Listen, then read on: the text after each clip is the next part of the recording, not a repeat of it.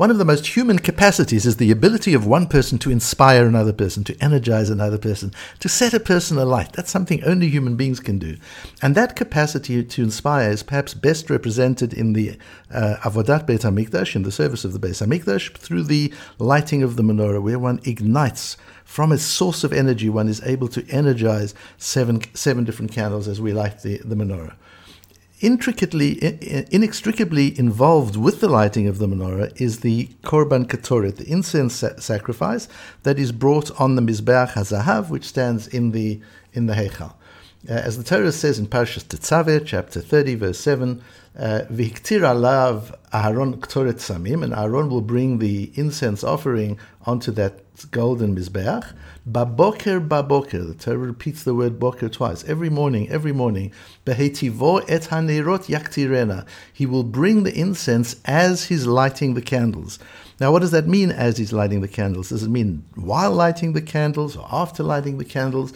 On that, we have a machlok, the difference of opinion between the Chachomim and Abba Shaul, which is brought in our Gemara on Daf Yudalad Amud Bet, where the Chachomim say uh, the Ketoret is brought in the middle of lighting the candles. The Gemara learns from Baboker, Baboker, the repetition of this word Boker, that the lighting was carried out in two sessions. Session one, they lit five candles, or prepared the five candles. Then there was an intermission, and then session two, the remaining two candles were lit. During that intermission, the Chachomim say the Ketoret was brought. Abba Shaul says during that intermission, the sprinkling of the blood, the zrikas hadam from the korban tamid was done, and the ktoret was brought, brought immediately after all seven candles uh, had been prepared for lighting. Uh, we say the, the, the, order, the order of the Mishkan is beautifully set out, exactly what is done first and second and third and fourth and so on. And we recite that order every morning, the agenda of the Avodah, we recite every morning um, as it was recorded by Abaye in the name of the Gemara in the name of Abba Shaul. So we use Abba Shaul's version where the Ktoret comes at the very end. Uh, although the Rambam paskins that the halacha was that the Ktoret was brought in the middle after the five candles before the, the remaining two, uh, that was what happened during the intermission. But the way we recite it uh, in the mornings is, is, is the way Abba Shaul mentions it, and the Beis Yosef gives us the reason in Siman Mem Ches Orach Chaim the Beis Yosef says that it's me'achar shematzu ha'olam she'abaya sider haseder alibed abashol. Since the, we saw the, the, the, the tradition has been that since Abaye puts the order together Abashol's way, De hachi hilchit. It's clear that Abaye holds that that is the halacha. V'lachein lo ratzu l'shanot haseder ahu. And so we haven't wanted to change the way we say it in the siddur, the way we say it in the davening every morning, not to change that. We're very meticulous about not meddling with the um, the wording and the order and the structure and content of the siddur of the uh, the davening. That has to be uh, we have to daven the way we've always davened over the thousands of years.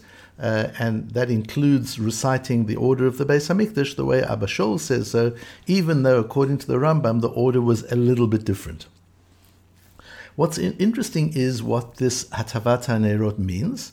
Uh, according to the Rambam, Hatavat Nerot means doing everything for the candles, including the lighting. The lighting. But according to the Rashba, the um, Hatavat Nerot means preparing the candles for lighting, which means emptying out the old wick and the old oil and putting in uh, a new wick and new oil um, and um, having it all ready to be, to be lit.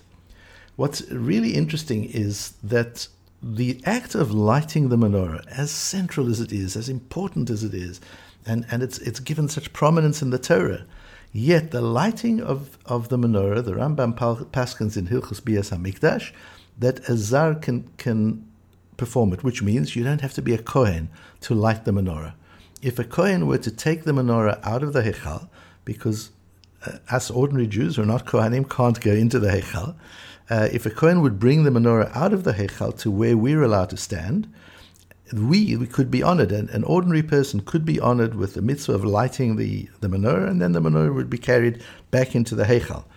But interestingly, although anybody is allowed to light the menorah, not anybody is allowed to prepare the menorah for lighting. That particular avodah, the hatavat nerot, according to the Rashbo and other Rishonim, the hatavat nerot meaning cleaning out the old oil and wick and, and setting up the new oil and the new wick and preparing it for lighting, that avodah had to be done by a Kohen. And it's quite interesting that the cleaning up and the preparation is done by a Kohen, but the actual mitzvah of the lighting doesn't have to be done by a Kohen, it can be done uh, by anybody. And in order to understand that difference, I'll, I'll tell you a, a story that uh, when I was young, in my, in my, first meeting with the the Lubavitcher Rebbe, Tzadik Levrocha, um, I had the, the chutzpah that only a 20 some year, something year old could have. And I challenged him on, on, a couple of things. One of the things I challenged him on was I said, You're sending people out around the world to, to do kiruv, to bring people close to, to Torah and mitzvahs, to bring people close to Hashem. Uh, and some of the people you send out are amazing people and very learned people. And some of the people are hot, not any older than the young people they're trying to be Makarev, and, and in some cases not even more learned. There are people who are going out who, who know very little. Uh, and yet they're going out and, and being Makarev. Don't you think that you should be sending out people who are more qualified? And, and he answered, When there's a fire, you don't look for qualified people. Anybody who can carry a bucket of water should do so and, and put out the fire. And we have a fire of intermarriage at the moment, and anybody who can help has to help. And even more chutzpahdik, I said to him, uh, but sometimes if it's a, a, a, chemical plant that's on fire, you, maybe water isn't the right thing to throw in it. That could make it worse. And so, although there is a fire, don't you need some kind of expertise in order to know how to bring people to Torah mitzvahs? And then he explained this piece of, of Chumash to me, and he said, You know, to light the candles, the mitzvahs hadlaka, the mitzvah of, of lighting the candle, is kosher b'zar. Anybody can do that. Anybody can inspire another human being. Anybody can uplift another human being.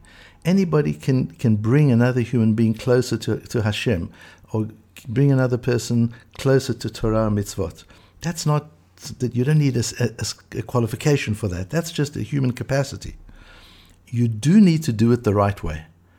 And setting up the method, setting up the template of how to do that has to be done by the Kohen. And the Rambam explains that what a Kohen means is not just somebody who is of, of, descent of a Kohen, but a Kohen is somebody whose life is dedicated to the study of Torah and to the service of Hashem. So that in our days, the Kohanim are, are those people, the people who, um, who are Gedolei Israel. They need to determine the methodology, how to do that, how to bring people closer to Hashem. Uh, but once that's been set down, once that, that's clear, then anybody can do it. And that's really such an important concept altogether. Firstly, that you can't do just anything in the name of Kiruv, in the name of bringing people to Torah. Uh, you could start you know, first saying that the davening will be in English so that people understand it. And then you could say the davening will be shortened so that people don't find it too long. And then you can say we'll have Shabbos davening on Sunday instead of on Shabbat so that people can get there and people can come. And you'll end up doing anything. That's, that's reformation. Uh, the method of being kiru, of being mekarev, that's set down by halacha, that's set down by the Gedolei Yisrael. Once the method is set down, other people can do it. You've got to, it's got to be authentic. What we're attracting people to has to be authentic. So to provide entertainment in order to attract people, and the entertainment is not the entertainment that one should have at a Torah occasion. That's not valid a valid form of kiruv. Uh, even some of the things that are being done, even within Chabad itself, I wonder whether the Lubavitcher Rebbe would have been so happy about. It's fine to offer people something to eat when they come to shul, uh, offer them a all of that is, is fine and something that he did encourage, would encourage. But when it gets to levels of drunkenness in shul, and it's in the name of being makarev, of giving people a good time at shul so that they come that they come back, that's against the halacha. That's not the kiruv we're talking about. And and so he explained to me uh, the uh, the method is set down, how to do it is laid down, and people are trained in that. But once they've got that, they don't need any further qualification. Just using their humanity, the ability to connect with other people, is enough to give them the uh, uh, the capacity to be able to inspire people. And one sees that that's exactly the, the, the, system that he set up. He created almost a, a franchise system where young people are sent out all over the world, but they have a handbook. They've been given some kind of training in how to go about it, how you approach people, how you connect with people, what you teach them first, what you teach them later, how you bring them into an atmosphere of, of Jewishness, and how you bring them into ultimately into the keeping of Torah mitzvot. There is a step by step process uh, which is followed. Then each individual does it his own way or her own way because the women are incredibly impactful in that area too. Uh, and then they're just using their own human capacity to be able to inspire. But that is the the lighting of the menorah. Preparing it has to be done by by the experts in halacha, but carrying it out can be done by by every person. This lighting of the menorah, which is intertwined into the other avodot, particularly intertwined between the two uh, mizbechot. We've got the, the big mizbech, uh, mizbech hanachoshet, which is the altar on which all the sacrifices were, were brought, and we've got the mizbech uh, hazahav, which is the altar on which the ktoret, the incense offering, was brought. And the Klei Yakar at the end of Parshas Tetzaveh talks about how the big altar, the big Mizbeach, represents physical life. Animals were brought on it, the blood is sprinkled on it. And the Mizbeach Hazahav represents the subtlety and the refinement of spiritual life. It's about fragrance, it's about spices, it's, it's about the smell, it's, it's something very spiritual. There's nothing physical about that, that particular offering. And threaded between these two acts of service is the, is the menorah because the act of inspiration, bringing energy to the world, bringing light to the world, requires both forms of sacrifice. It requires physical sacrifice and it requires spiritual sacrifice. One has to be able to give of one's resources, of one's energy, of one's, of one's strength in every way. And one also has to be able to give of one's intellect, of one's mind, of one's feelings, one's emotions, and one's empathy.